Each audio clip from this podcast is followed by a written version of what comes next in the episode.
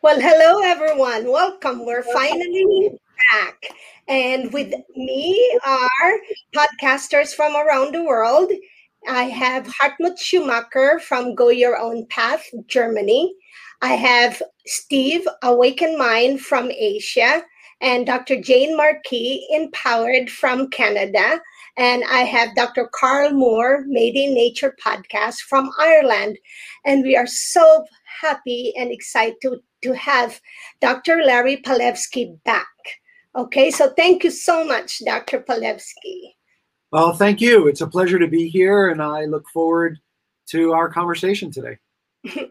and uh, so, most of you, you know that Dr. Palevsky has been speaking up uh, a lot not just last year, but for decades already, trying protecting the children. And of course, when he protects the children, the entire family is protected as well. So he has been a, a holistic uh, doctor for as a pediatrician, and his credibility and his background of education is it cannot be underestimated. It also including as a diplomat of the American Board of Integrative holistic medicine. But what's most impressive with him is what he learned from school or what he didn't learn, he never stopped studying. He never stopped seeking the truth. I guess that's what sets him apart. And I'm just wishing that all of those doctors, current doctors, will will not not you know not settle down for what just the pharmaceutical company or other authorities, they call it authorities, will tell us as a practitioner because even for nurses if we just continue to be open and receive information then we could start to make a real difference. And that's dr larry palevsky. And but uh, what i wanted to start also with dr palevsky is on a very light note. For those of you who don't know he is also a performing artist oh. right so there was I found an article, and in 2014 he had and he was the lead artist for Fiddler on the Roof, and it was it was a good really review. And so tell us, let's start with that because we've oh been starting with a doom and gloom. Okay, so thank you for that introduction. Um, when I was a child, uh, I gravitated towards the stage, uh, acting and singing. And when I went to a sleepaway camp as a child for 11 summers, every Saturday night we put on major productions from Broadway Sound of Music, Damn Yankees, um, Guys and Dolls, Hello Dolly, uh, Sound, um, Good, You're a Good Man, Charlie Brown, and uh, Fiddler on the Roof, and I had the pleasure and the privilege of being one of the leads in almost every one of those shows when I, when when uh, I was in camp. And then in high school, I was in uh, the plays. We did Cheaper by the Dozen by Garson Kanin. We did uh, Born Yesterday, um, which no, I think it Cheaper by the uh, Garson Kanin did uh, Born Yesterday, and uh, we did a sing performance, and then we did Mar- we did Little Abner and I was Marryin' Sam in my senior high school performance. And my high school uh, drama teacher was convinced that I was going to go into drama.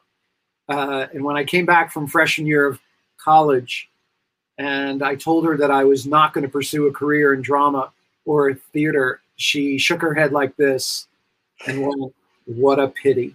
and I'll never forget it. I mean, that was like 1980 when she did that. And uh, for many years, I didn't really perform other than teaching. And then uh, in 2014, when I uh, moved out to an area where there was community theater, um, the night I decided that I was going to do community theater, the night I decided I was going to move, I had this awakening that I was going to do Fiddler on the Roof mm-hmm. and I mm-hmm. was going to be Tevye. And now I played that part when I was 18, but it's different when you're 53 than when you're 18. And so in 2014, I remember it was February 11th, 2014. I decided I was going to move to an area where there was community theater.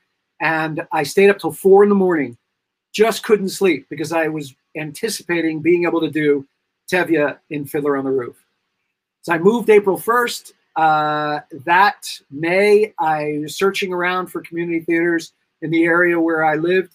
And uh, I saw that there was one community theater that had just performed Les Mis, and I missed it. I wanted to go see it. And I kept looking, what's your next uh, production? What's your next production? And a week later, I opened up their website, and there in their next production was Fiddler on the Roof. And I just took this, oh my God, breath. And so that summer, uh, I did singing lessons that I hadn't done in many, many years. I grew, started to grow a beard because someone said I was too young to play Tevye. And that September of 2014, I tried out and I got the part. and we did six shows in November of 2014 with the Northport Community Theater Group. And I had an amazing blast. Uh, we sold out the show for all six performances. People came back to see it. It was comical, it was emotional, it was strong, it was powerful. Um, I felt like I was downloading millennia of of uh, history of people who lived in shtetls and who dealt with the issues that you deal with in the show. It's a very powerful show. And then uh, a couple of years later, I played the Cowardly Lion in uh, in uh, The Wizard of Oz, and that was a blast. I mean, it was just a lot of fun. And I did a play reading with them. I played uh, Kris Kringle in um, oh, what's the name of the show? Uh, on 30 Miracle on 34th Street. So I went from Tevye in a Fiddler on the Roof to Kris Kringle in uh, Miracle on 34th Street, and then did um, uh, the Cowardly Lion. Uh, I love to sing. I was blessed with perfect pitch, so when I hear it, I love it. I don't always sing on perfect pitch because I'm still practicing, but uh, the theater is my love. Um, I wish I could do more of it. Nowadays, there's not a lot you can do with a lot of these things that we have uh, dreams about. But I never did it as a career, but I certainly have the joy and the privilege of being able to try out for it uh, when I'm not in the office and I'm not traveling. So, uh, yeah, you got me. I love the I love the theater. And, and that's why the way you exude your aura, your spirit, it just shows that you have, there's so much more than to what we see. And I bet as soon as this pandemic is over, and hopefully soon, there'll be more production. So, because I can't wait, I will definitely go to New York to see you. Okay. And all of you are invited to see him. It's going to happen sooner or later. And, and, and Dr. Palevsky, in this article, it says here, Alan Watts said, the only way to make sense of change is to plunge into it move with it and join the dance. So, taking that statement, how do we dance? How do we move in this tyrannical situation? Because I think if we can remember that life is a dance, then I think we could apply for that. I want to ask you, how have you been dancing with all the labels, with all the defamation, and with all the um, character uh, assassination that that's been said about you and all the rest of the growing increasing frontline doctors well first of all i don't know what's being said about me because i don't read it. Um, i don't listen to it. And quite frankly i don't care. Uh, and the reason i don't care is because they don't know who i am. They have no idea who i am. They're not interested in knowing who I am, and they're not interested in listening or dialoguing with me. So they're not interested in the content of what I'm saying. And essentially, those people who are writing those things are, in my eyes, cowards because they have no cojones, they have no balls to actually approach me and say, you know what? You're saying things that are different from what other people are saying we should really explore why you would say those things because we've not heard them before and we don't know if there's any truth to them. And I've heard other people saying them, and maybe we should have a public discussion about it. But instead, they have no balls, they have no cojones. they have no courage to actually say, let's let's talk about this. And so they they have nothing. And because the information that they have is empty and false and full of myths and lots of lies, they instead need to character assassinate me, I guess, because you're telling me they're doing it. Um, I, I don't really know. They have no courage. They're, they're actually cowards. And so I never, ever, ever, ever answer anything they say about me. I never respond to one word they say. I will not in any way engage them because they're not interested in getting to know me. They're not interested in getting to uh, be curious about what it is that I have to say. They're not interested in the content. They are completely stuck in certainty and in dogma of what they know. And not only are they stuck in the certainty and the dogma of what they know, but they want to have power over those who don't suck up to them. And to me, there's nothing there. They really have nothing. Um, uh, if they came to me on an even level, if they wanted to actually develop a relationship with me and actually be open and willing to discuss point, counterpoint, point, counterpoint, where not only we could hear each other, but the public could hear each other, then I might be interested. But since they're not interested, they're only looking to be powerful over me and over people like me.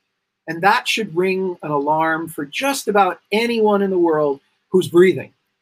And that is that if you're actually willing to take someone out personally, professionally, or even in their life because they disagree with you, or because they might be saying something that you don't know, or that is opposite to what you're saying, or pushes your buttons, then there's a problem. And so, Grace, I have no idea what they're saying. Uh, they can say whatever they want, they can call me whatever they want. They're cowards. They're sitting behind keyboards and going at it. And, you know, they, they have no balls to actually come and let it be public and let the public hear the point, counterpoint, point, counterpoint. And until that happens, they got nothing. Thank you so much, Dr. Palevsky. And my next question before I hand it to um, Jane would be um, there, at one point you you, you use the word enough is enough, mm. and I like the way you you really narrowed it down of what is enough is enough. So for the public, can we just please share that enough is enough? In in history, if you look at populations around the world, they don't act until something is personally and maybe professionally affecting them directly. So most of the time, people live by the expression NIMBY, not in my backyard. And so we have watched decades in the United States and around the world of corruption, lies, stealing, murder, and um, uh, tyranny. We have watched food industries tell us that these foods are best for us to eat. And even though we have found that they're poisonous or harmful, we continue to buy it anyway. We have watched medical industries sell us drugs that they knew were harmful, that they knew killed us. And even though they paid millions, if not billions, if not trillions of dollars in fines over decades, we still went back to those companies and said, please give us more. We've watched car companies and other manufacturers of products try to skirt around and save money and not provide us with safe products. And we've watched them purposely not fix what they knew was a problem because they knew that it was cheaper for them to be fined than to actually do a recall on the product and fix it themselves. And they got fined and we kept saying, please give us more. We've watched government officials corrupt after corrupt after corrupt incidences. And we as a population have said, we got to vote them out. And then we've put others in and we've watched the same thing happen. And we've said, take them out.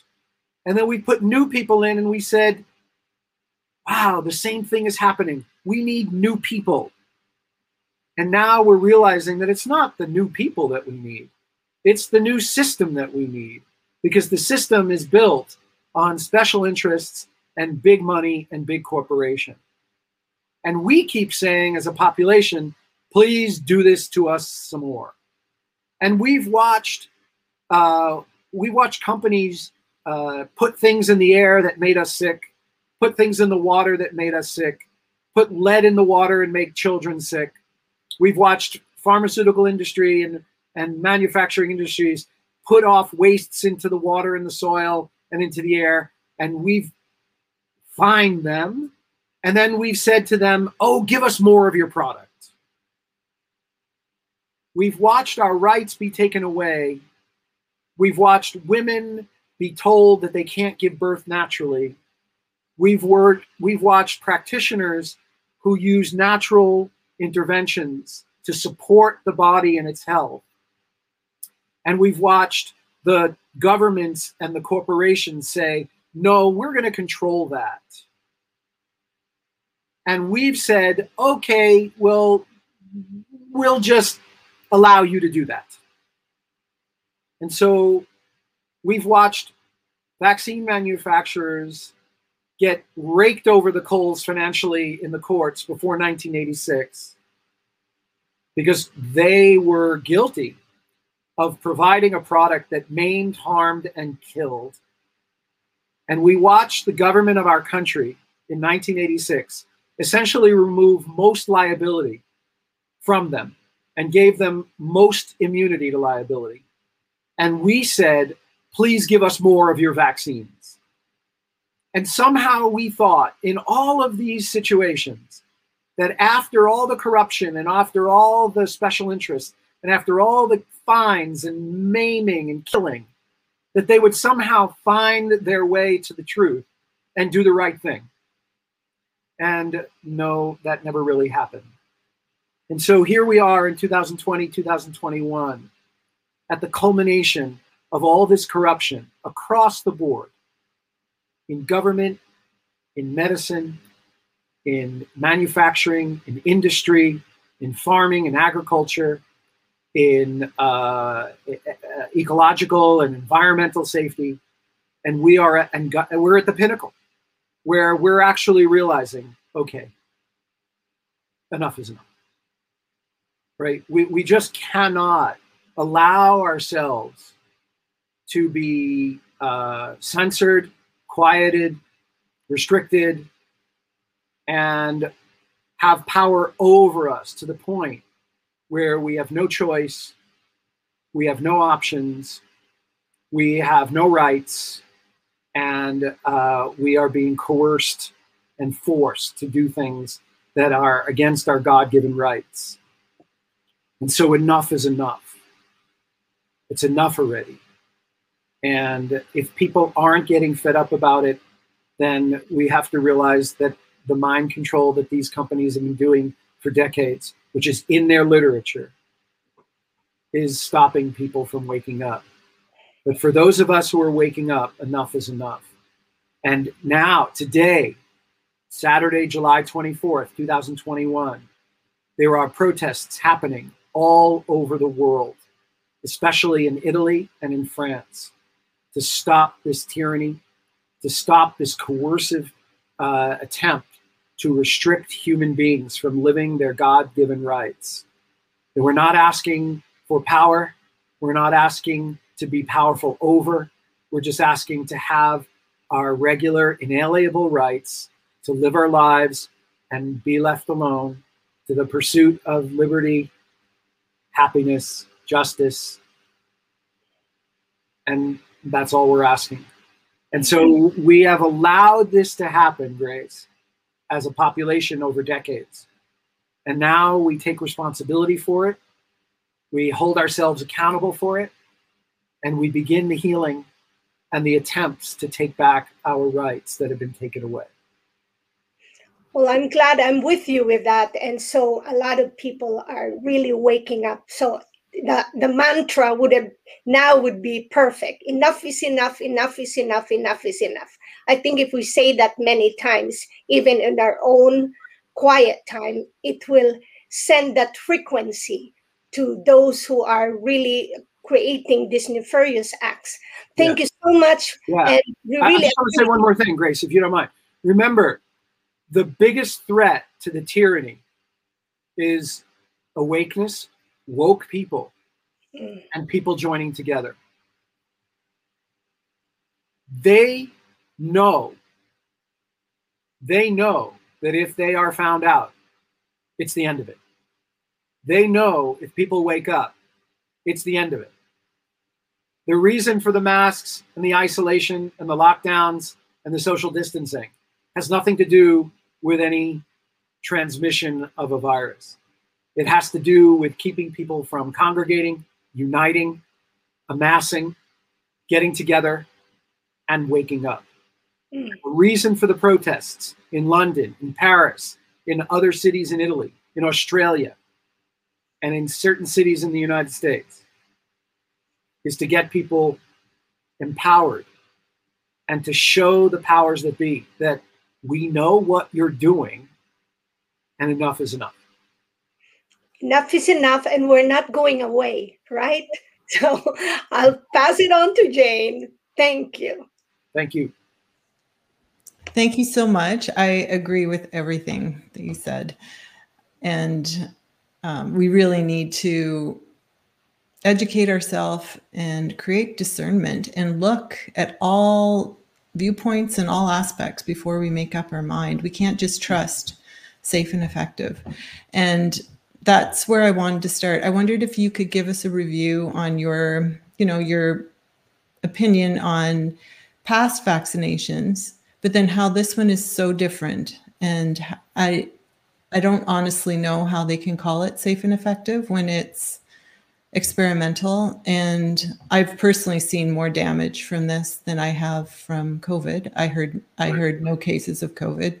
I've seen heart attacks in late 30s, kidney damage, blindness, and you know, it's uh it's it's serious. And yet we hear nothing about it. Correct. Thank you, Dr. Jane. Um, number one, the COVID injection is not a vaccine. Number two, the COVID injection is not a vaccine.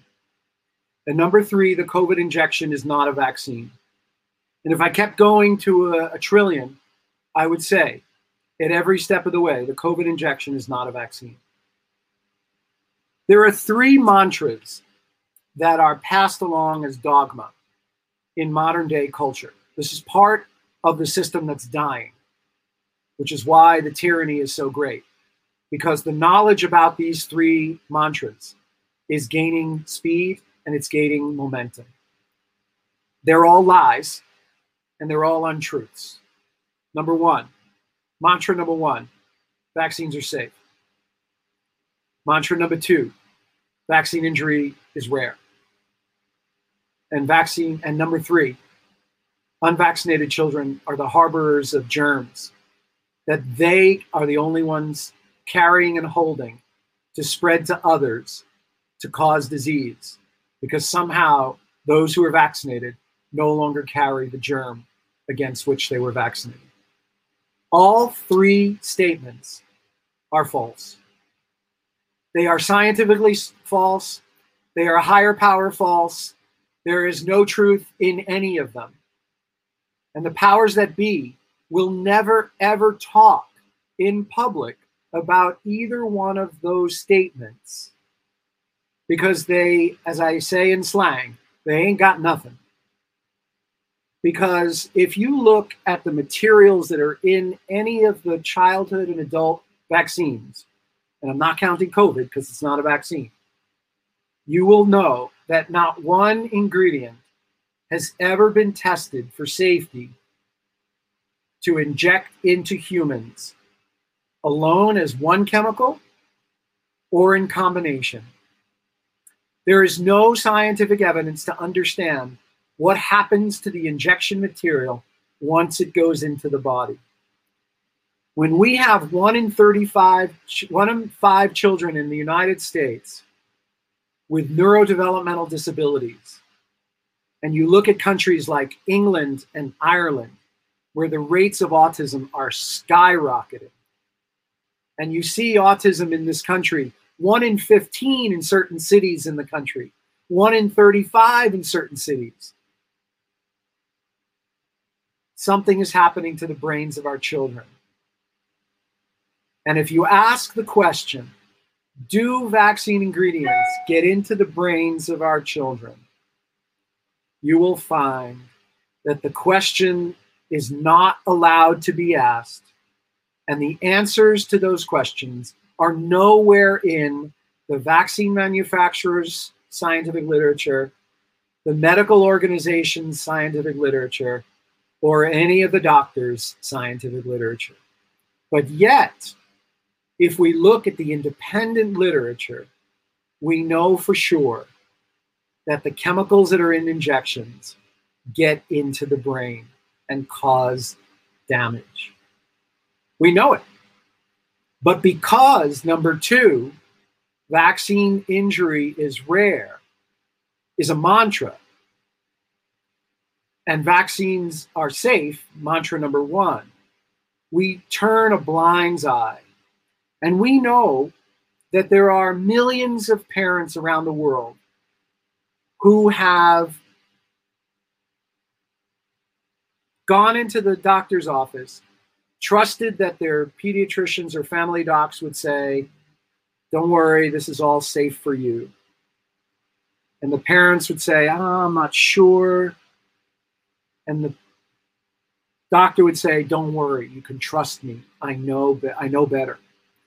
And the parents would watch their kids get the shot and within minutes hours days weeks months they'd watch a neurological deterioration of their children.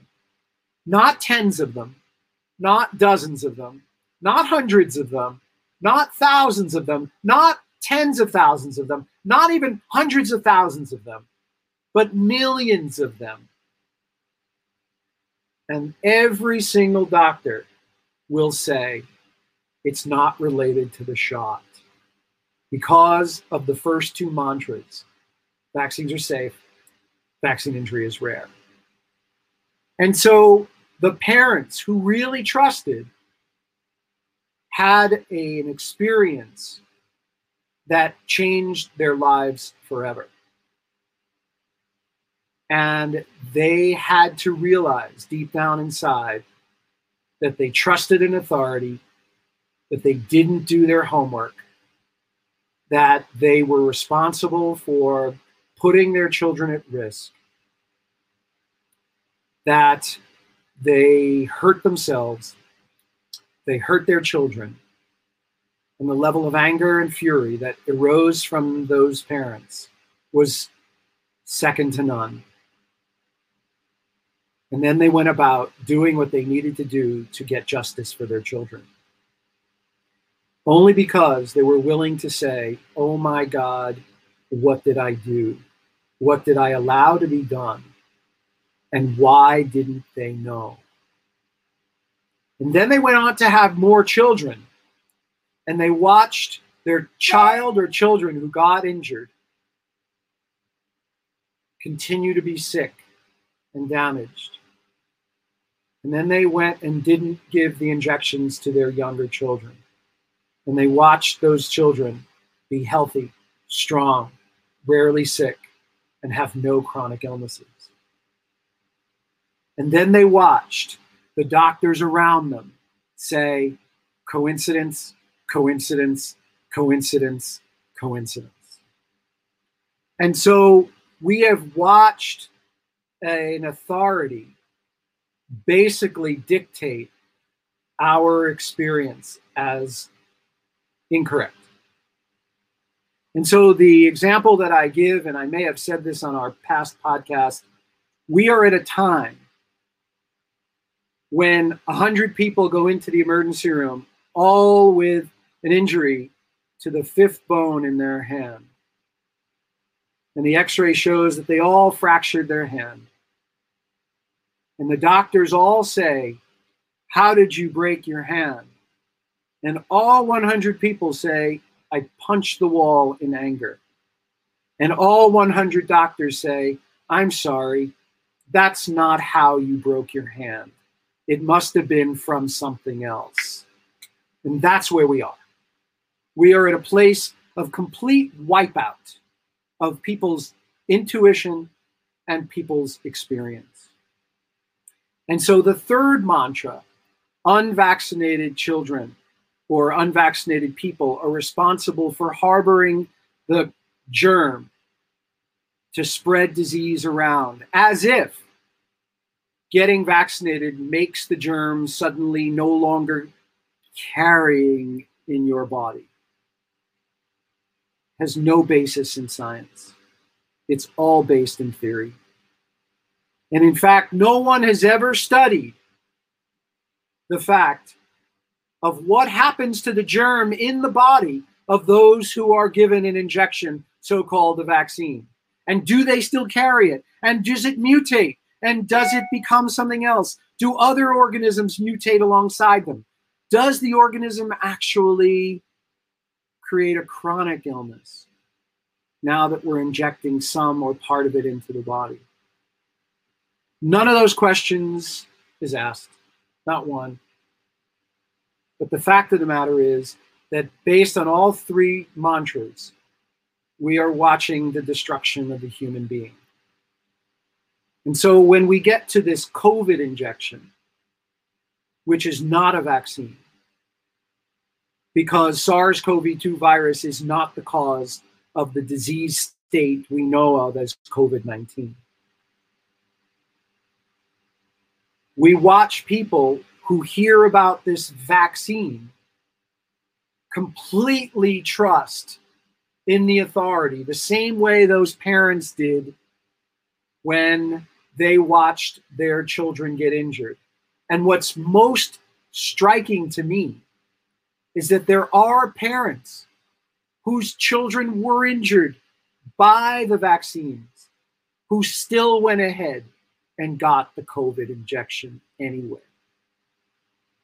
And so we learn only through experience of others and only through our own experiences if we learn at all. Because the number of injuries, deaths, side effects that are happening in this with this injection are greater than the actual harms, injuries, and deaths from whatever caused the COVID 19 outbreak in the first place especially if you look at the data in the United States, that there are more people under 30 who've died after getting the injection than those who suffered and died from the true COVID illness. Because we'll never know who died truly from the COVID illness because hospitals, nursing homes, hospice care were all strong armed into putting COVID 19 down as the cause of death even for people who were dying of terminal diseases, terminal cancer, heart attacks, strokes, motorcycle accidents, automobile accidents, falls, traumas, etc. And so if somebody wants to call me a conspiracy theorist or a quack, what's happening inside their system, Dr. Jane, is that they can't fathom that what I'm saying could possibly be true because they're hooked into a belief system that's based on a devotion and a worship of the Almighty authority. And any disruption of that worship will cause great distress. And so they have to fight. They have to attack me. They have to attack others because any level of uncertainty in what they think they know any level of unknown, any level of curiosity gone. Because their world will crack, their world will break. And even in families where people died after the shot, you still had family members going to get the shot. So we're on a very interesting journey right now. We're on a very interesting path of human existence and human consciousness. And if we have uncertainty and unknown and curiosity in our systems, we will find a way to navigate through this. As, a, as an individual and as a doctor, I've gone through many emotional stages of watching the carnage, the lies, the tyranny, the willingness to roll up their sleeve and get the shot. I've started with anger, I've started with fury, I've started with, you know, disgust, I've been critical, I've been disbelief, I've been sad, I've been reserved, I've been withdrawn, I've been uh, desperate, I've been uh, giving up. But ultimately, through all those emotions, you know, because it's a process, it's a journey, it's a path of, of human consciousness growth. Um, we're here to hopefully heal the people who have subjected themselves to the shot and got injured, the people who subjected their family members to the shot and got injured.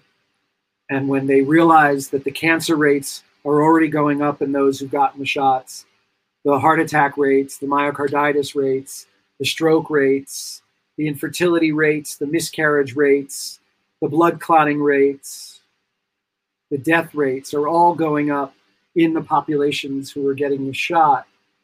We have a lot of healing that we need to do. And so we need to pray for those who have gotten the shot and for those of us who have gotten sick, having been in close proximity to those who have gotten the shot, because that is a real entity too. People are getting the desperate, desperate, severe symptoms of COVID, being exposed to those who've gotten the shot, strokes, death, miscarriages, heart attacks, blood clotting, infertility, changes in menstruation, all happening just in those exposed in close proximity to those who've gotten the shot. And so I don't rely on an outside authority to tell me what's true. And so for those people who are listening, I ask you, if you can, to not rely on an outside authority to tell you what's true, but to use your intuition does it really feel right that something so important that would save our lives and get us back to life should be something that we're bribed to take and almost held at gunpoint to take? Does that feel right to you? That getting a donut or a free membership to something is actually smart and conscious thing to do for something that if it were that good, you would just go ahead and do it. So people who are having concerns are being wiped out. People who are conscious of what this could be are being wiped out. They're being fired. They're being ostracized. They're being uh, left out. And that coercion is forcing people to do things against their will just for the sake of being part of a society that really could give two you know whats about their health because this injection is not safe, was never tested for safety, has technology that's never been used in vaccines before, and has no track record to protect us against infectious disease. There's no study to understand what happens to this technology once it's used and whether it turns on or turns off and what the short and or long-term effects are.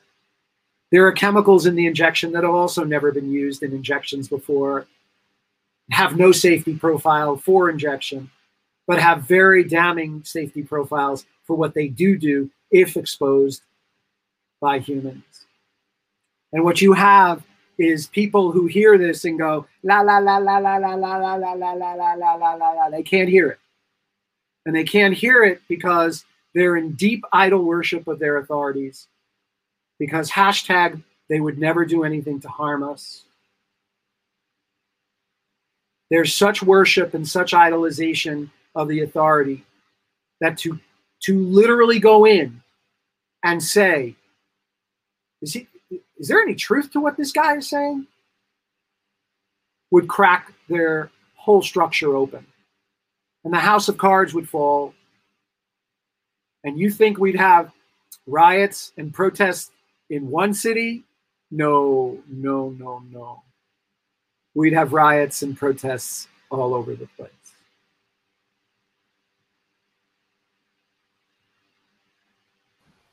Exactly.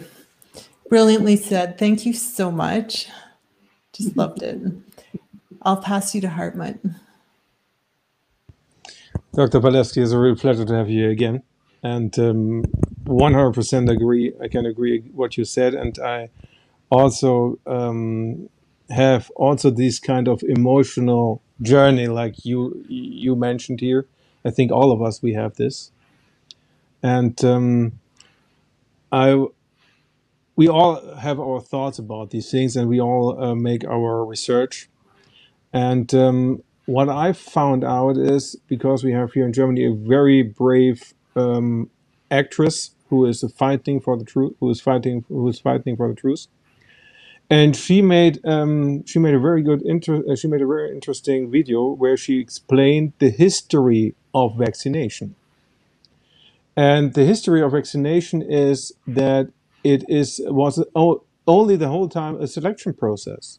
It was it was established in China. It was established in uh, in India, and the Osmanic slave dealers they um, they made a scarf on the skin of the slaves in order to uh, put um, smallpox serum in this in the wound in the, in the on the on the on the skin, so that the people uh, get um, ill uh, they got uh, deformed faces. They can't hear. They they became blind. Many of them died. But the people who survived and had only deformed faces, they were known as very strong men, and were sold for a higher price. And Napoleon, um, who got knowledge about that, he was the first one who made a forced vaccination. He in, uh, and he, the first things what he the first thing what he wanted to uh, vaccinate were the children and the hospitals, and then the soldiers, because the people who survived this kind of vaccination were stronger and were better, were better soldiers, and he was looking for strong people. So from 100 people who got the vaccination, uh, 20 died and so the people and so everyone can say well uh, we we so we we saved the we saved the, the the country by doing the vaccination because now all ill and sick people were killed and and uh, Mr. Edward uh, who had, was the inventor of the vaccination of the smallpox vaccination he made a scarf on the udder of the cows so that and put the serum in uh, on the other.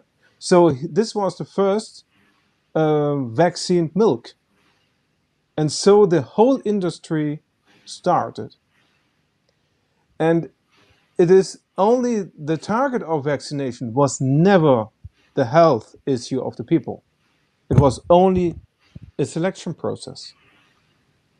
And with respect to um, the psychological aspect and uh, the non-touching torture aspect, what we are facing today, uh, it is so interesting that the people, like you said, all the mo- most people are um, are victims of the Stockholm syndrome.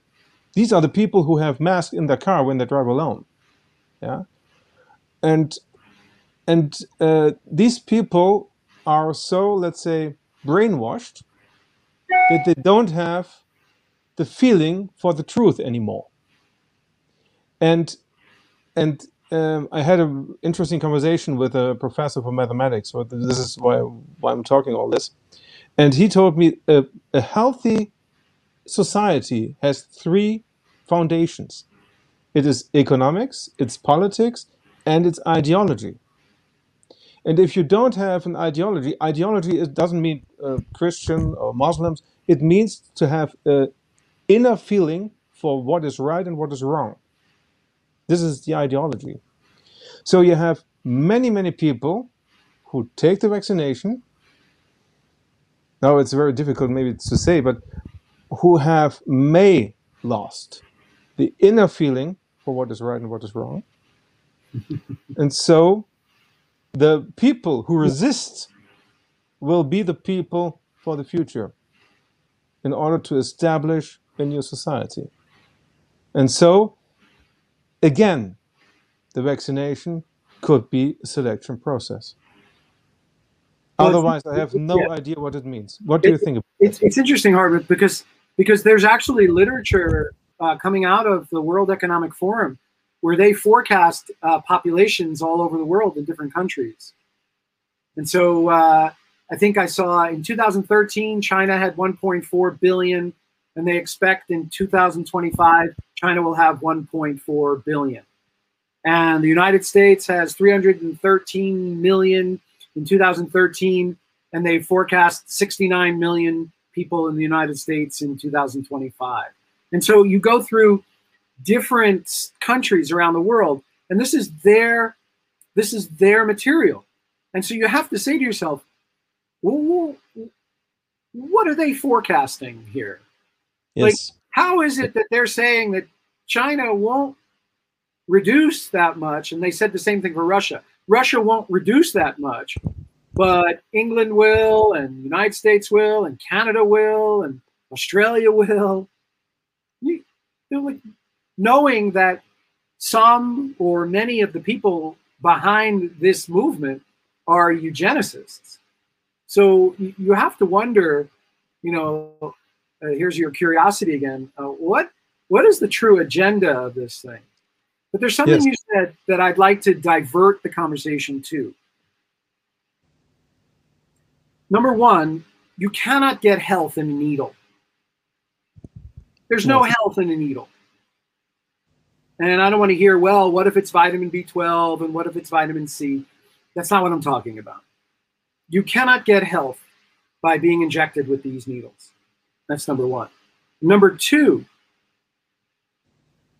one of the other concepts that is dying, and which is why there's such a push, is that you don't have a germ in your body that's going to kill you unless you're sick with it or someone who is sick gives it to you.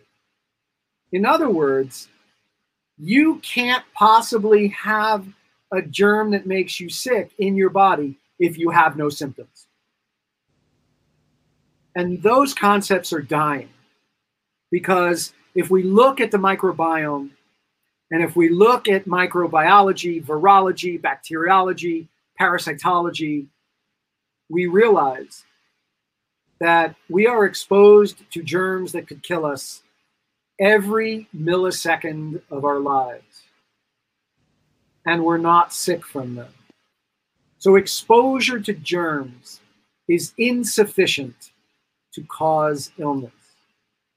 And so, this idea that you're going to bring a piece of an organism or a live attenuated organism into the body and prime the body's immune system to recognize it so that in the event you do see it someday, only when someone is sick gives it to you,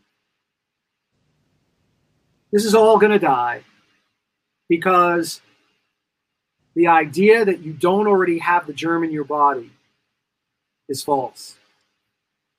And the idea that the only way to have that germ in your body is to get exposed to someone who's sick from it is false.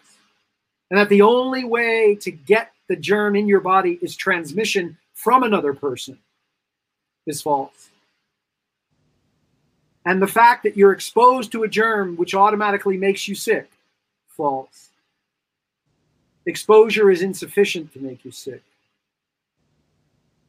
And in fact giving you an introduction of a piece of the organism along with the other toxic soup that's in the injection or giving an attenuated form of that germ thinking that you're going to be primed at some point to be protected when the germ eventually comes your way is only a huge setup for autoimmunity. Because your immune system's response to what you've been injected with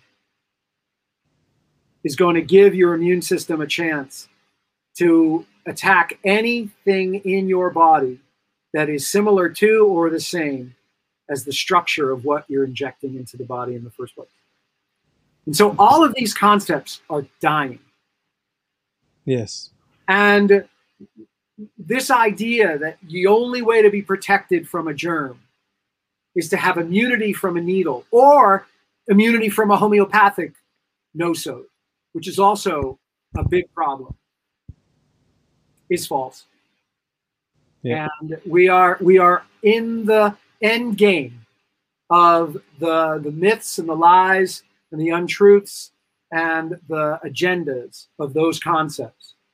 Now, how long it's going to take for people to understand that the baby in utero has very few bacteria, but then we become humans who have hundreds of trillions of bacteria and even hundreds of trillions more of viruses, and that the only way to get inhabited by those organisms is to breathe, eat, and live, we will realize that we can be and we are exposed to almost all of our organisms without needing other people around to expose us. And Yes. this is at the core of the fight. This is at the core. There are the forces who are trying to hold on to this concept that you only live by the needle for health versus you don't need the needle for health. You actually have health and need to understand what to do so that you don't lose your health. And that's the crossroads. That's one of the big battles that we're seeing. And so when you brought up the whole history of smallpox, this idea that you couldn't possibly have smallpox in your body, or you couldn't possibly have any organism in your body unless somebody gives it to you. Yeah, that's dying. And I can't wait to watch it. I think I'll still be alive when some of that does. But it doesn't matter whether I'm alive to see it. It's going to happen. It's happening anyway. And um, I found also a very interesting study from the Massachusetts Institute of Technology in Cambridge, USA, uh, where uh, they confirmed that with ultrasonic waves, they can harm the coronavirus and maybe can delete the spike protein uh, by vibrations in in part of seconds. Have you ever heard about that? Do you do you know anything about that? Well, number one, the disease of COVID 19 does not happen because of a coronavirus. Of course. It does happen because of, we think, and I'm going to put a caveat to that, because I think there's a lot more going on that creates COVID 19 other than a spike protein. But what we're told is that it's a spike protein. Mhm. But if we're just going down the rabbit hole of focusing on spike protein, we're missing a lot of the toxic soup that is creating the illness and the symptoms. We're missing radiation. We're missing electromagnetic forces. We're missing poisons in the air and the food and the water. We're missing other organisms that are being made for us to be exposed to. We're missing the whole possibility of other things that could be creating the illnesses that we're seeing. And as we start to unfold what is in these injections, and as laboratories around the world are getting their hands on these injections and notating what in God's name is in these injections, The visuals are frightening. The list of chemical natures of these ingredients is frightening. And the effects of these chemicals are also frightening. Not to mention the interesting thing that 5G was implemented at the same time that these injections were pushed on society. And so there was a study that came out showing the effects of 5G on SARS CoV 2.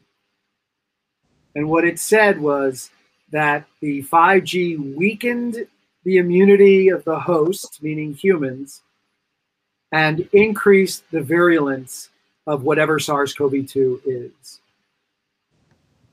And that study was then retracted. As you can imagine, when you get too close to the truth, as many of our colleagues and lawyers and scientists around the world have done, things are retracted or people are censored.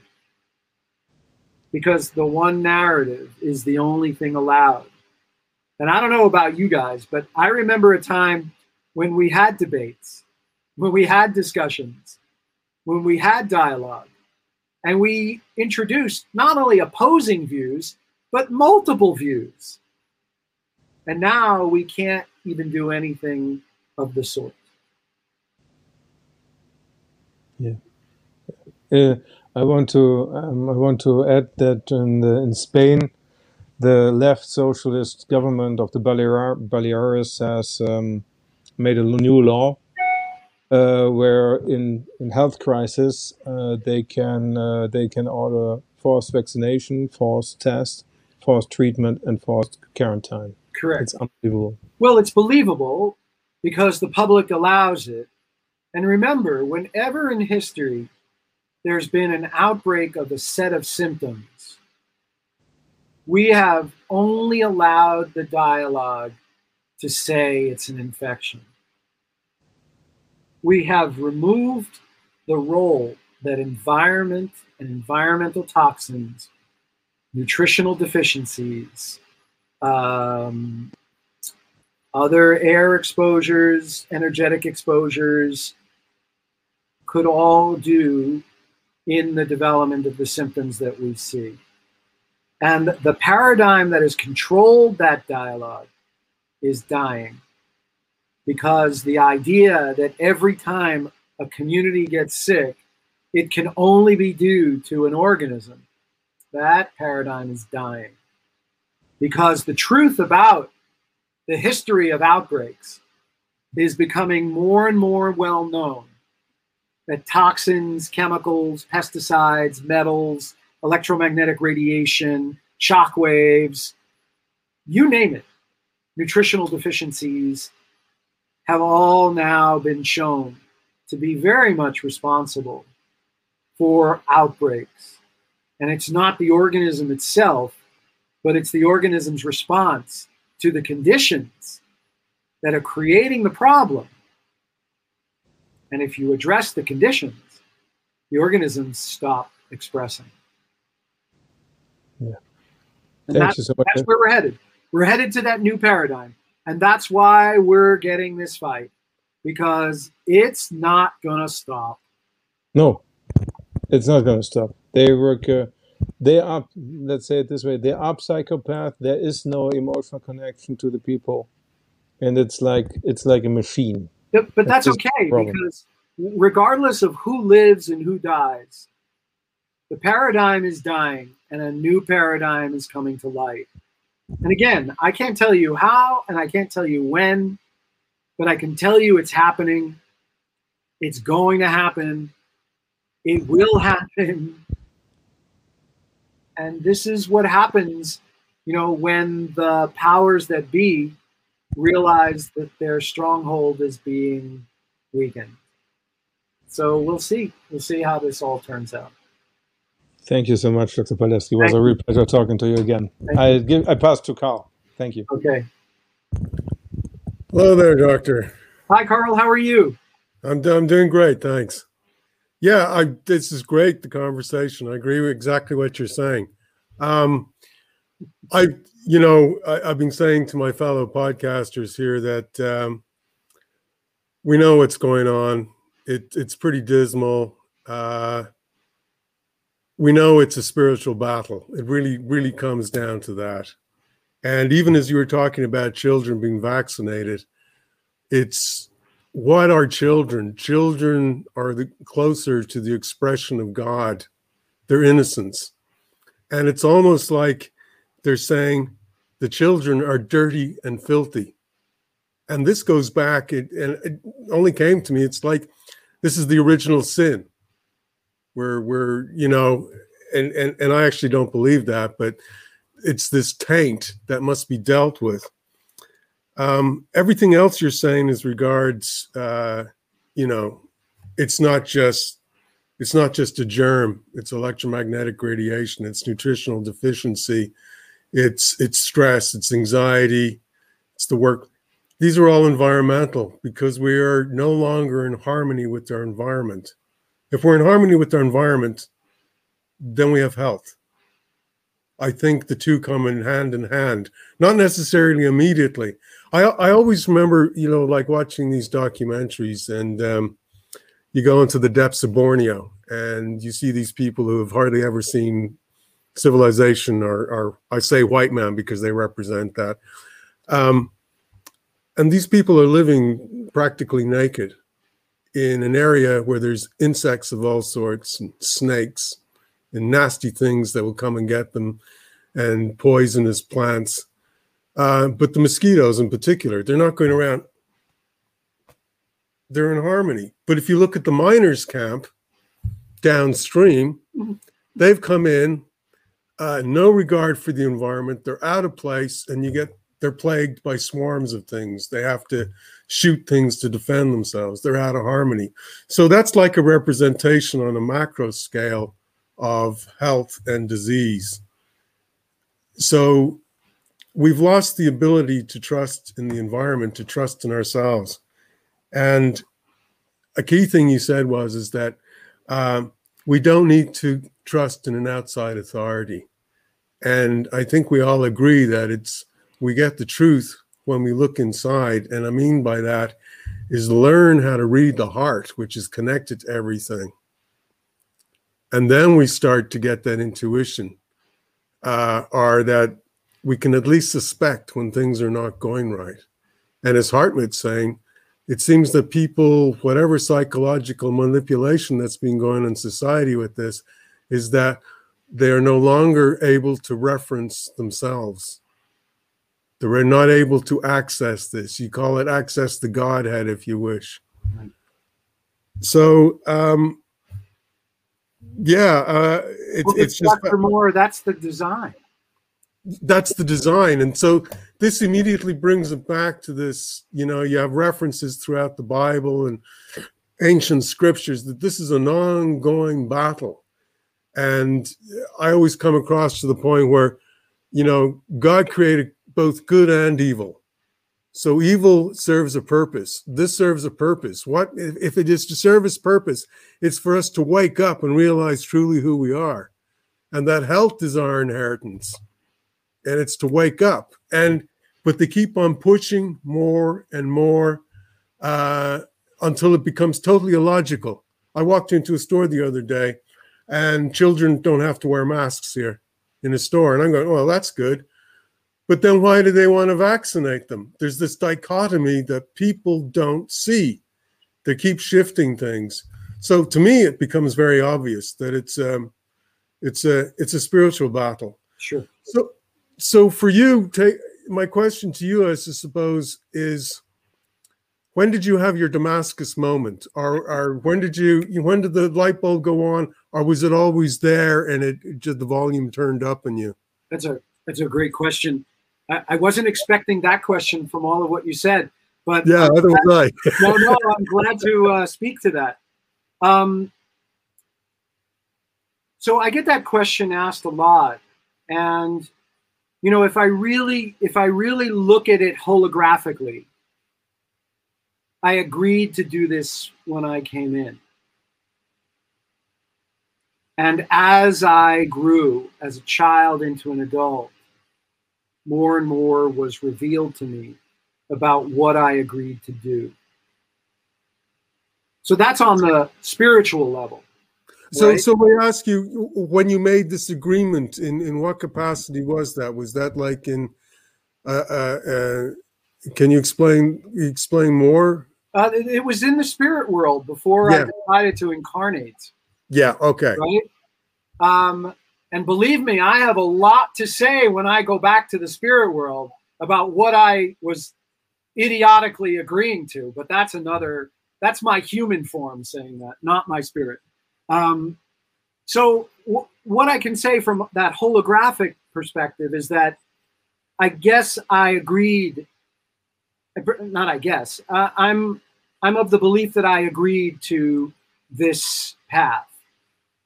Um, and and the reason I say that is because I never wanted to be a doctor. You heard Grace talk about my my previous theater, and and I, really wanted to go into theater, but but something inside said no, don't do it. Even though I wanted to do it, something inside said no. I originally wanted to go to law school, and something inside said "Mm, don't do it. And when I told my parents that I want to be a doctor, they looked at me and said, What? Because I never spoke about being a doctor as a kid. Never. And they were pretty shocked. And so my process of becoming a doctor was when my sophomore my sophomore year in college, my advisor said, "Well, what are you going to major in?" I said, "I don't know." He said, "Well, what are you going to do after you graduate uh, college?" I said, "Mm, "I don't know. What are my options?" That was what I said. What are my options? And he went through the litany of options, and I said, "Well, I was going to do law school. I was going to do drama, you know, medicine, I guess." I said, "Well," this is what I said to him, Carl. I said, "I guess I can do more law in medicine than I can do medicine in law." Now, I, I don't know where that came from. And so I said, well, I'm good in science. I'm good with people. I'll go to medical school. And that's the way it was. And so then proceed into third year of medical school. And I did all my rotations. And my favorite was pediatrics. But in my medical school, the mantra was you don't go to NYU School of Medicine if you're going to go into pediatrics. You go to NYU School of Medicine if you're going to go into medicine and surgery, because that's the big boys club. And so I felt all this internal strife like, wait a second, I want to go into peds. And so I had an aha moment. If I'm an internal medicine doc and I have a 55 year old man who's 300 pounds, who smokes three packs of cigarettes a day, what am I going to do for that person who's not wanting to change? I don't feel like upping the medicine, adding the medicine, removing a medicine. That doesn't feel like medicine to me. I said, at least with kids, I can have more of an impact. Now, at the time, I had no idea what I was saying other than the aha moment. But looking back, I was like, wow, it was there, but I didn't know it. And so I went out into the world after my training, and I was an ER physician for pediatrics. I ran a pediatric intensive care unit. I covered a neonatal intensive care unit. I went to high risk deliveries. I covered the inpatient pediatric ward. I taught medical students and residents. I went had a clinic. I covered a private practice on weekends. And just observing what was going on, I said, wait a second, that doesn't make sense. Well, wait, how do I figure that out? So I was just a curious guy. And I wasn't okay with just whatever somebody told me. And then in 1998, when a mother came up to me and said, now this is 15 years after I started medical school, she said, Dr. Larry, did you know there's mercury in vaccines? I said, what? Well, what what else is in there? Instead of saying to her, ah, don't worry about it, it's nothing, like 99.9% of the physicians do, I said, what? What, what else is in there? And wanted to know more. And so it uncovered thinking. And, and you know, when I when I started in early on in the, like five or six years before that aha moment with the vaccines, I was wanting to understand how I could help kids in the emergency room who were always sick and coming back with the same illnesses. All I knew to do was give them the same medications, the same over the counter medicine. But I had no way of understanding how do I help them not get sick anymore? And when I look back at my four years of training and then four years of medical school, I said, I'm not equipped. And so I started talking to acupuncturists. I started talking to chiropractors. I started learning this concept the innate capacity to heal is what the body has. And I said, What? what the hell is that? Right? Nothing in Western medicine brought that on. And so I started asking questions like, what do you do in Chinese medicine? How does it work? How do you figure it out? How does homeopathy work? How does natural what's naturopathy? What's osteopathy? What's herbal? What's herbs? I don't I started asking questions. And I started realizing that I could find all these answers to what were the roots of children's illnesses in non-Western medicine modalities. And so I just kept thinking. I just I was just curious. But what I left out was in 1991, which is when I finished my my training, I saw a pediatrician who trained me in medical school six years before. Uh, I'm sorry, that, that was 1995. In 1991, the New York State put out this decree all newborns should get the hepatitis B vaccine. Hmm. And I said, wait a second. Every vaccine we've had has been for the purpose of protecting against a disease that affects a specific population. Why are we giving this to newborns? And uh, there were echoes. Nobody, there were crickets and echoes. And, and again, I had no understanding of the problem with vaccines. I was just being scientific. And then in 1995, I ran into a pediatric colleague and said to him, Mike, he had taught me 10 years before in, in, in medical school. I said, Mike, are you giving the hepatitis B to your infants in your practice? And he said, Yeah, why not? I said, and then I went through it. Mike, babies don't get hepatitis B. They're not dying from hepatitis B. They're not having sex. They're not using needles. They're not exchanging blood products. Why are we giving this to babies? We don't even know if it'll protect them years later. And his answer, I have to. Mm. And I said, Whoa, what are we up against? Mm. And so there was no one specific aha moment. There were just a series of openings that I didn't know were openings until the crack opened. Because it all was a confluence of cracking. And, and I would say that probably 1998, 1999, when I realized that Western medicine was not interested in changing the intralipid solutions for the neonates who were getting only omega 6 fats and not giving them omega 3 fats, which would then help their lungs get better and their immune systems get better. And that I was finding all this literature about the MMR and all these vaccine ingredients, and Western medicine wasn't interested. And that I, if I took partially hydrogenated oils out of the diets of kids with asthma and lowered their sugar content and maybe even removed dairy from their diets, they'd no longer have wheezing. Western medicine wasn't interested in that. And so what I saw, what I saw was a crack in the earth. And I had one foot in the old and one foot in this very unknown new. And I decided that I needed to go to the unknown new because I didn't know what it would bring me. But I never, ever, ever expected to be here, standing, talking to people like you about these subjects So that's why I say holographically, this was predetermined. But it wasn't my ego will to do this. Yeah, it's it's it's it's your bigger, connected, deeper self that transcends space and time.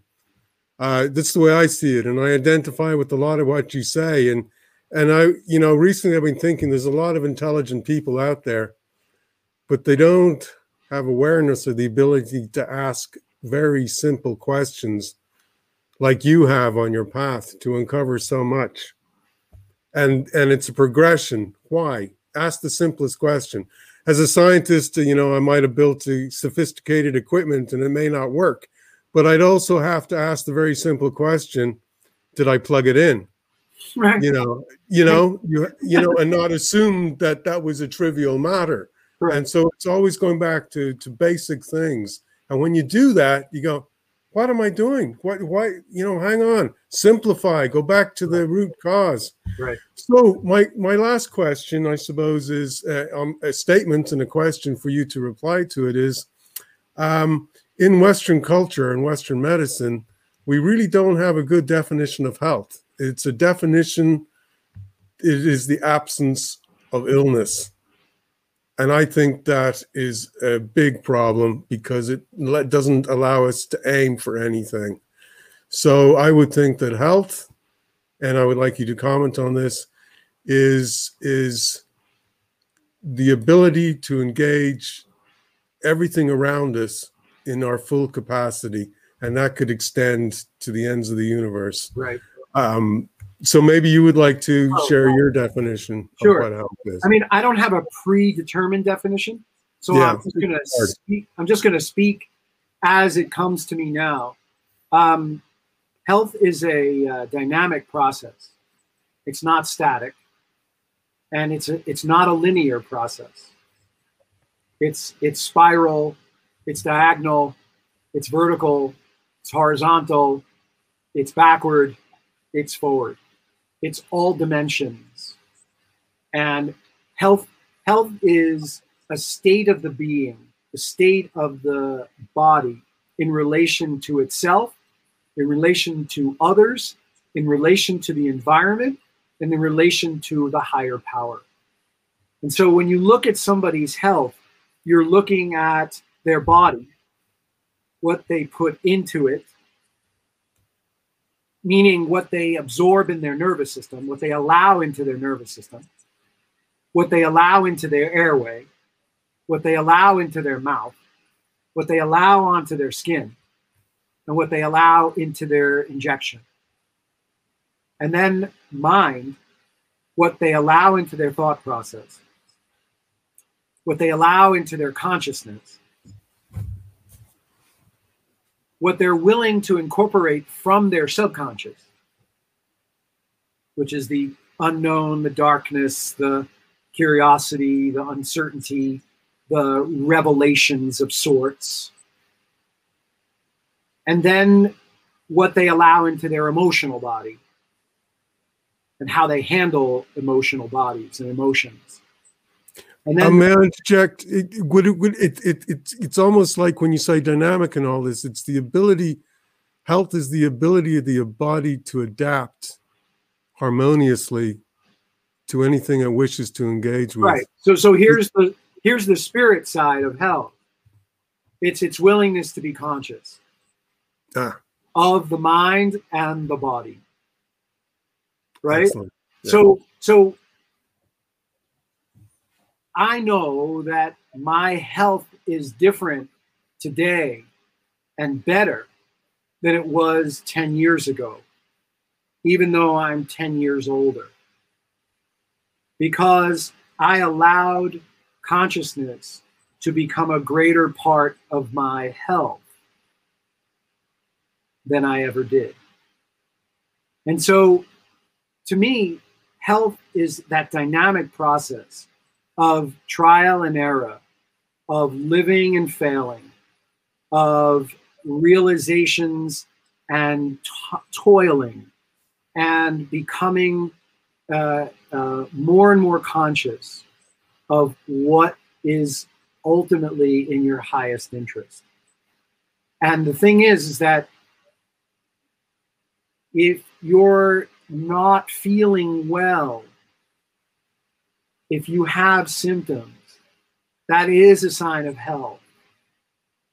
The body's expression of symptoms is merely an attempt of the physical body to say, Are you listening? We need some attention because something is off in your mind, body, or spirit level that needs tending to. And sometimes that tending, Is in the subconscious realms. Sometimes it's in the very younger ages of either trauma, neglect, or uh, uh, abuse that needs actualization, that needs realization, that needs integration, so that your life is led not by your responses to your early childhood of trauma and rape and incest and abuse and violation, but that your life is led by consciousness and healing so that you walk into the world not responding as if you're still that traumatized, younger, neglected, violated, raped child. Because there isn't a child in the earth who hasn't experienced some level of some trauma, whether it's in this life or existential. And so health is really, that's why I said ultimately it's about consciousness. It's about being able to integrate the, the material in the subconscious world and understand that the body speaks and it's not bad or good, right? So I want to take morality out of the equation of health. It's a continuum of levels of consciousness. And so one of the things that I learned along the way is that if someone says, Oh, I didn't know that food is hurting me, that's an area for growth. But if someone says, I know that food hurts me, but I eat it anyway, that's trouble, right? Because that's a knowing self injury. Yeah. That needs a lot more work because there's a lot more pain underneath it that needs to be worked on to bring it to consciousness so that the adult can make choices that are in the best interest of the whole, not making choices that are in the best interest of the lower self that is hurting. And it's a dance. It's a constant dance.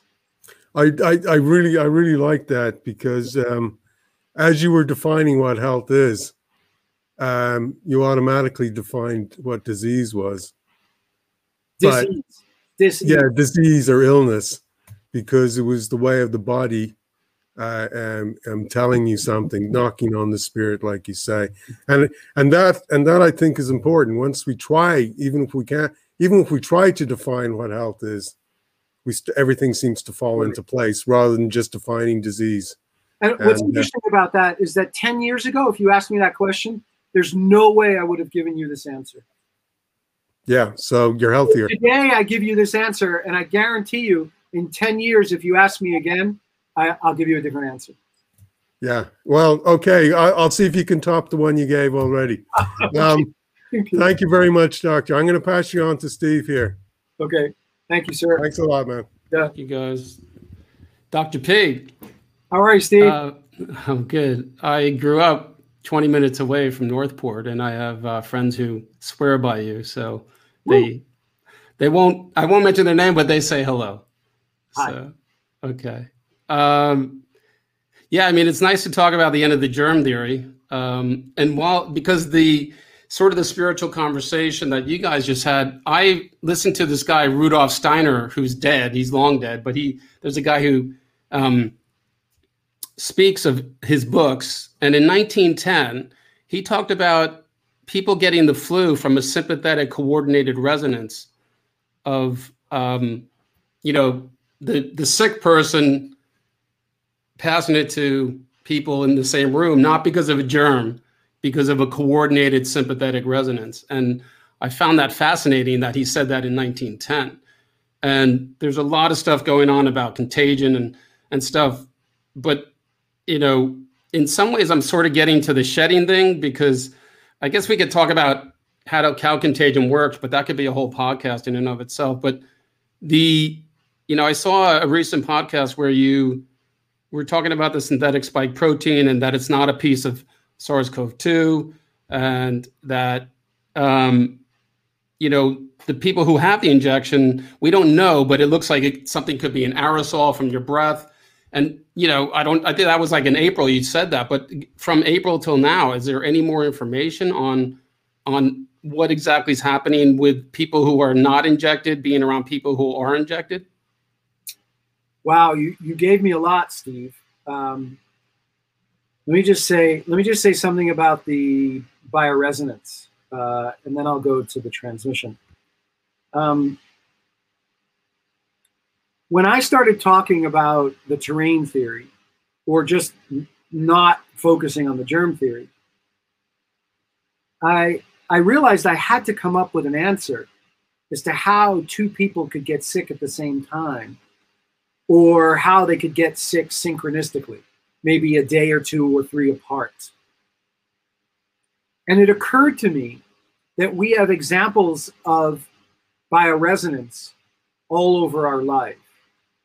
And the strongest example that I know of is women who live in a dorm or work in an office or live in a house together, where after a period of time, a certain percentage of the women start menstruating at the same time. Now, when I talk about this, uh, Oscar Wilde once said, if you're going to tell someone the truth, you better use humor, otherwise, they'll kill you. So I had to use humor. And I said to the women in the room, did you catch your periods from each other? And they'd all laugh, like, ha ha ha ha. Right? Because under the contagion theory, they were passing a period from one to the next. Right? And if you're going to assume that a period isn't coming out of their bodies, causing a series of similar or same expressions of body function, then you have to consider something else is going on. And so they all laughed when I said that. And I said, actually, you are catching your periods from each other. And so there's like this, like, what? And I said, do you understand that we're all electrical beings? And do you understand that we're all putting out a field around us? And there are waves coming out of our heart, coming out of our head, coming out of our arms, coming out of our legs. And those waves meet other people's waves. I said, Did you ever walk into a room and all of a sudden see people you would not go near to talk to? And then other people you would definitely want to get to know. Well, what do you think that is? you're synchronizing wavelengths. Now, it may turn out that they're asynchronous, but your initial impression is synchronous. What happens when you go onto a bus and there are three double seats, three double seats, and there's one person in each seat? When you get on the bus, you see it and you automatically know where you're not going to sit and where you are going to sit. That's a synchrony and an asynchrony that's based on a biomagnetic field, resonance or this, you know, lack of resonance. What's the opposite of resonance? Disresonance. Disresonance, yeah, thank you. Uh, for some reason, I was asynchronous at that. All right. so I said, Did you ever get to a point where someone yawns and all of a sudden you start yawning. Or someone yawns, you don't yawn. So they could see that something else is going on in the field. And so we forget that microorganisms are also in a biomagnetic field. and that physiological structures in our body and physiological patterns and functions are happening in our body all the time.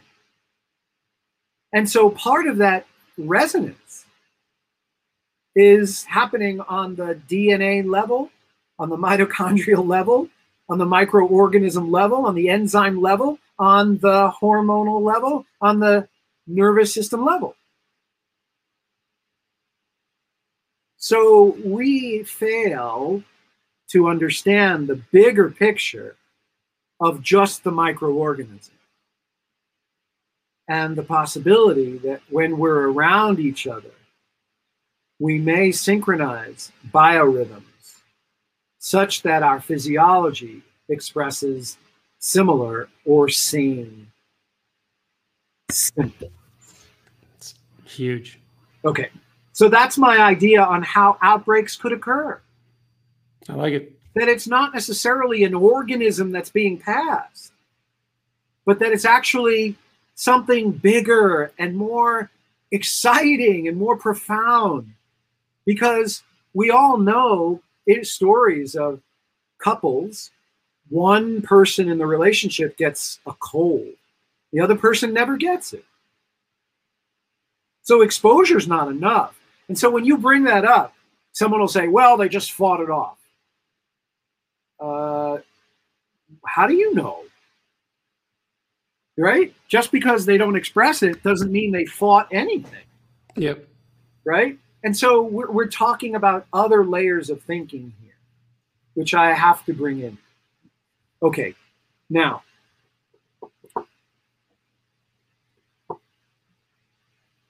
there is no knowledge about what is in these shots. There's conjecture, there's underground research, and there's expectation that it's safe. And that hashtag, they would never do anything to harm us. Right? And so we don't know. But I can tell you from my personal experience what is happening. All right? On April 15th of this year, I shook the hand of a friend I hadn't seen in over a year. While we were talking, he told me that he had gotten the shot. Had just gotten the Pfizer shot. I thought nothing of it. I went swimming, did my thing. That Tuesday afterwards, April 20th, I had my regular acupuncture appointment. And the practitioner who's known me for 20 years put her hands on my pulses and said, Something's wrong. Uh, what are you talking about? She said, Your pulses are extremely tense. I said, What does that mean? She said, Something's going on in your body. I don't know what it is. I said, Well, am I having a heart attack? Am I having a stroke? What's going on? Mind you, I had no symptoms. I was just there for routine weekly treatment. She said, Your pulses are very tense. This usually indicates some degree of infection. I said, But I have no symptoms. She treated me, the pulses relaxed a little bit, and I went about my way. That Friday, April 23rd, I got hit like a Mack truck hit me. Fever, fatigue, body aches. I even had a dinner that night where I literally had to get up from the table and go sit on the couch because I couldn't sit up straight. That next day, the 24th and 25th, the weekend, I was home completely knocked out. I was weak, I was fatigued, body aches, and unbelievable, disgusting diarrhea. The worst foul smelling I had smelled in a long time. By the time I went to work on Monday, the 26th, I had burping almost every 30 seconds to a minute. And it smelled just like the stool from below. Whoa. And I was having heartburn that I had never, ever, ever experienced in my life. I thought I was going to burn up. It was that severe. Now, that Friday night, the 23rd, I was quick enough to start ivermectin. And I started five days of it, and I did hyperbaric oxygen every day. By that Wednesday, the 28th, I was better. Fast forward to Tuesday, May 4th, I was sitting eating my lunch, and the day before I was in the office, and I was exposed to people who I knew had had the shot, not knowing that they had had the shot. That Tuesday, May 4th, I get up from the table for lunch and I felt really weak. And I had to go lie down. I was so tired. And when I tried to get up, I could not get up because I had vertigo. Everything was sea legs. Everything was like this, trying to walk. May 5th, I had to cancel my patients, and I had the world's worst ringing in my ear. I had no idea what was going on. That Saturday, the 8th, I went on vacation. I was by the beach. I did yoga on the water, on the, on the shoreline. And I, I was okay, but I felt still like a little sea legs. I came back to work on the 17th and I was better. I got more acupuncture, etc. One Saturday in early June, I was doing yoga and I knew that the yoga teacher was thinking about getting a shot. And that Saturday in June, he was adjusting me, and on the mat, I started to get vertigo again. To the point where I had to lie down almost the rest of the day because I couldn't walk. And so, since that Saturday, I will not touch anybody who got the shot. And I will not allow anybody who got the shot to touch me. What is in this thing? Well, I'll tell you, as a residual of that April 15th handshake, I have had electrical charges through my body nonstop. Tingling, electrical circuitry, uh, mostly from my pelvis down to my feet. And I've done a lot of attempts to try to treat it until I finally found out that there's a material in my body called technetium 99, which other practitioners have found in other people who are serving symptoms, who are having symptoms from exposure to the shot. And so I started to up my iodine intake tremendously. And so for the last four days, I have slowly begun to lessen the electrical charge in my body. Now, you'll hear about spike protein, right? And then you'll hear everyone say nothing is coming out of the shot, right? Well, has anybody actually done the studies to evaluate if something's coming out of the shot? No. Right? And then you hear the the group from Spain talking about graphene oxide. Has anybody in the medical system ever said, you know, we should really look into that? No. We know that there's mRNA in two of the three shots. Has anybody ever evaluated whether mRNA is being emitted in some small way from person to person? No. Now, I look up technetium 99. like, well, how could I have get gotten it? Well, Brookhaven Laboratory has used technetium 99 as a medical tracer. And Brookhaven Labs is known to have participate in studies that do mind control. Now, I don't know if I'm right, and I don't know if I'm wrong, but if I follow the scientific method, the scientific method says, you know, there are other people getting vertigo who are exposed to those who've gotten the shot. I'm aware of it. And uh, when I first got vertigo on May 4th, I heard from other practitioners, oh, yeah, we're getting patients who are getting vertigo. And yeah, others were getting tinnitus. Horrible ringing in the ear. And there are people who are having electrical charge symptoms heart, arrhythmias, seizures, and some of the things that I'm describing. So the scientific method says, huh, look at these observations. Whether we like it or not, can we investigate whether there's any truth to this? Even though it would really hurt us if this is true, because then we'd have to realize that maybe there's something more nefarious in these shots.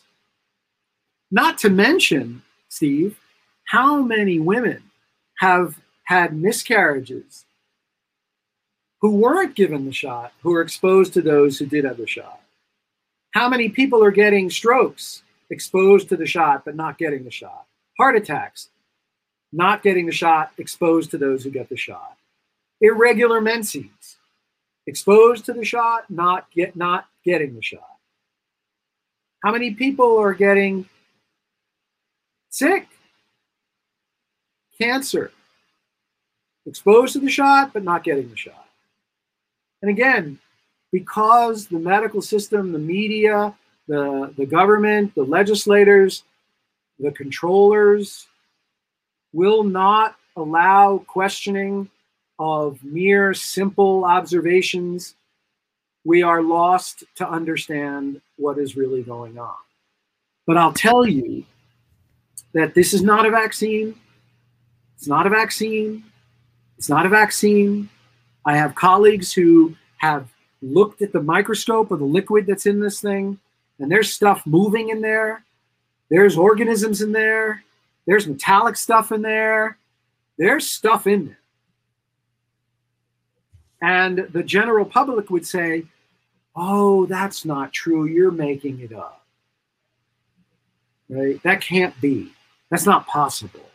They would never do that. Why would they do that? You're a conspiracy theorist. Hmm. I mean, that's, I don't know how much time you have, but um, I don't, it doesn't bode well for us because uh, you know it, I don't know what the future is going to be. If one handshake could could be the result of that. Um, but while just you know maybe one last thing while we're on this thing of well, before of you what, say that, Steve, I just want to tell you that mm-hmm. April 15, I had had acupuncture right before it, and I was okay. I did not have the pulses that were evident on that Tuesday, April 20th. And now mm. that I've spoken to my acupuncturist, she has said all along, because I've continued treatment, that my pulses have often felt like I was poisoned. Like there was a there's a tension in there. And again, I know that there are people who are in the in the healing arts who are taking care of people who've gotten the shot, who are saying their pulses are different. They're off. There's something wrong on a very deep level. Now, thankfully, I'm going again today, so I'll find out what the status is, having had, you know, other treatments as well as the iodine. But wow. Wow. I take iodine every day, so um, it's a funny thing. I'll tell I'll tell a little story about a handshake because it it leads into where the last thing I want to say um, I play sports out here, and um, they're all they've all had the injection, and you know you get a little sweaty, and uh, you know, I don't know. It ended up. It ended up. It, the the day ended with a handshake of a couple of them, and I remember this is a, a kind of a tragic thought that I had to actually question. You know, I just shook their hand. Do I need to do something? Um, and it dawned on me, and I, I got colloidal silver water, and I, I I put it on, and it it's just sort of a, a sad little story. But where I'm going with this is Dr. Hoffe. I saw a video where he he talked about something called pulmonary artery hypertension, which sounds just diabolical uh, on top of all the other things. Um, and what it, in short, was, and I'm sure you know about it, the spike protein is so small and it's getting into the capillaries and it's it's clogging capillaries in the lungs and it's causing um, a shortness of breath. And he said within three years, people will have a right right heart side uh, a right side failure of their heart. Now, a couple of the guys I play with, they are complaining about uncharacteristic shortness of breath and not thinking too much about it. Like, oh, t- just today. I can't even run this far. Okay. So remember, we're going based on what they tell us is in the shot that's affecting us. So we're naming it spike protein but I don't know what it really is. If it's just spike protein, if there really is a spike protein, or whether there's and there are entities much greater than we know. Because I, I mean, I said this on a on a podcast the other night. I don't want us to be distracted by the spike protein in such a way that we miss all the other possibilities that could be going on not only in the shot, but environmentally, especially as it relates to the electromagnetic fields that are being pumped into our uh, communities. So, this is what we think we know. And I'm going to say that very, very strongly. This is what we think we know. The spike protein, assuming it is that, is causing microendothelial damage. And what that means in English is the spike protein is damaging the insides of the blood vessels. Not only that, but in people who got the shot, in addition to people who did not get the shot, those people who are looking at red blood cells are finding changes in the shape and size of our red blood cells. That, in and of itself, will change your ability to carry oxygen, which could explain their inability to breathe.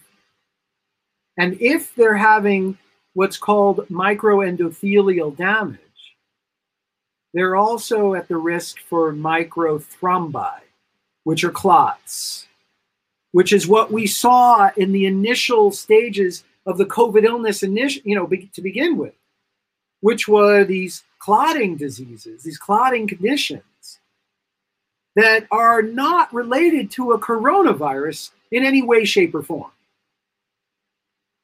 But we swallowed it without a gag reflex.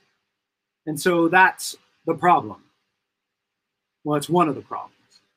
And so, what they could be experiencing is changes in the shapes of the red blood cells and oxygen binding and microthrombi or clots that are occurring uh, because of the damaging damages done to the endothelial walls. Wow. And all right. you don't have to be symptomatic for it to be occurring.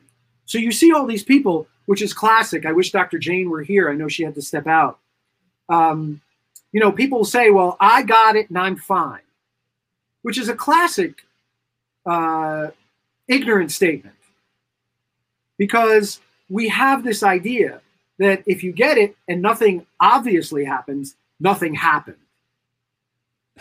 And that's such a disconnect because there's this idea that nothing could happen or nothing will happen or you're in the clear.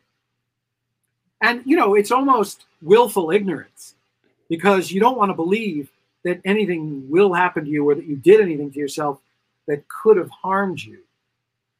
But the bottom line is just because nothing happened doesn't mean nothing happened.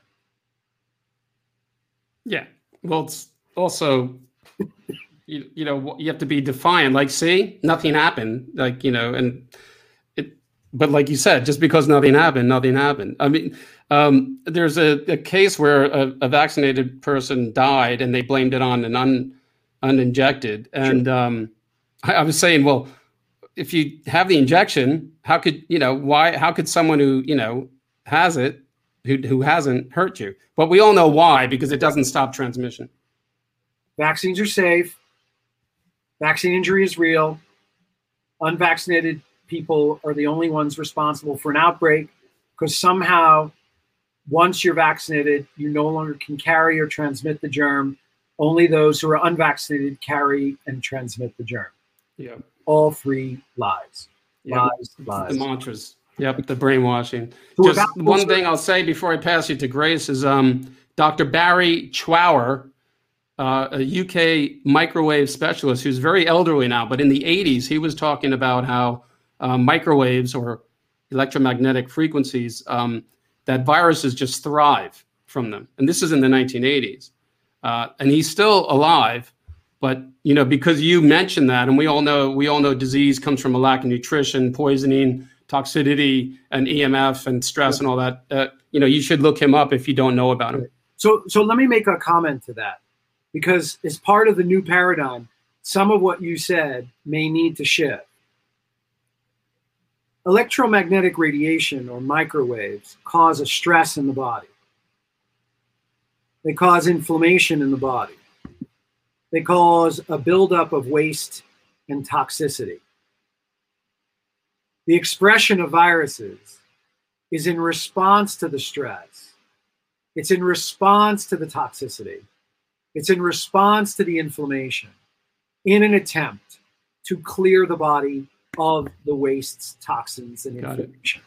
So it's not the microwaves triggering the viruses. The viruses are the compensatory mechanism. They are the appropriate response to the inappropriate conditions.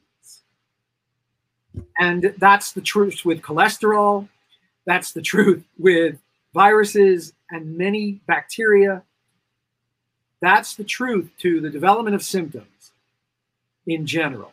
Symptoms are an appropriate response to the development of inappropriate conditions that the body can no longer sustain in its existence. And so we will shift this paradigm eventually. It's going to take a while. We're going to have to lose a lot of virologists and a lot of scientists in the process because they bought into a system that's just untrue at its core. Yep. So, but thank you for the opportunity to clarify that. Oh, that's great. Thank you for now. I get it. Uh, yeah. So I'll pass you to Grace and really thank you for your time. Sure. Thanks, guys. Thank you so much. This is one powerful conversation. It would even be more powerful if the viewers can share it and also whatever will you learn from this, do the action or do what you need to do. Um, will that be the call to action, Dr. Palevsky? Is the shift of paradigm thinking, or do you have any more call to action?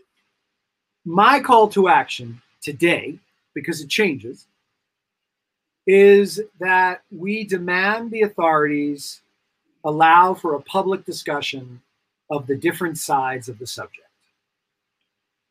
It is the responsibility of the public to push the narrative and not wait for others to do it for you. The authorities are weak if we are strong.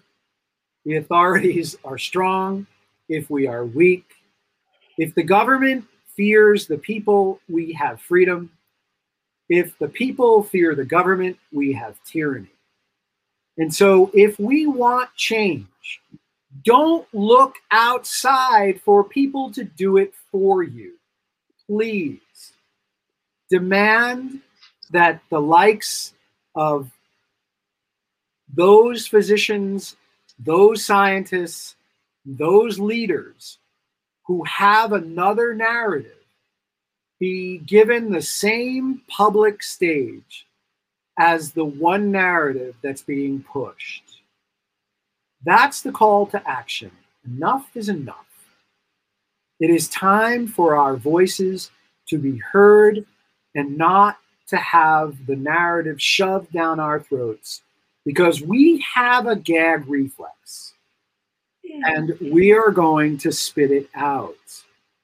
And the only way it's going to grow is if those of us who are interested in the dialogue, even if you don't have the answers, even if you don't know which side is right, even if you're not sure, you want us to give you a dialogue of both sides or of a third side or of a fourth side so that those who are pushing it down your throats are held accountable for information that we on the other side are recognizing is not true. Thank you so much, Dr. Palevsky, for everything that you do. Bless your family and all your off uh, the office, the whole office. And for the audience, thank you for your engaging conversation among each other. And please share this podcast. Enough is enough. Let our voices be heard and keep doing what you're doing that's best for you. And save the children. Thank you. Thank you. Thank you, Dr. P. Thank you so much. It was a real pleasure, sir. Thank you. Yeah, thank you. Nice to meet you.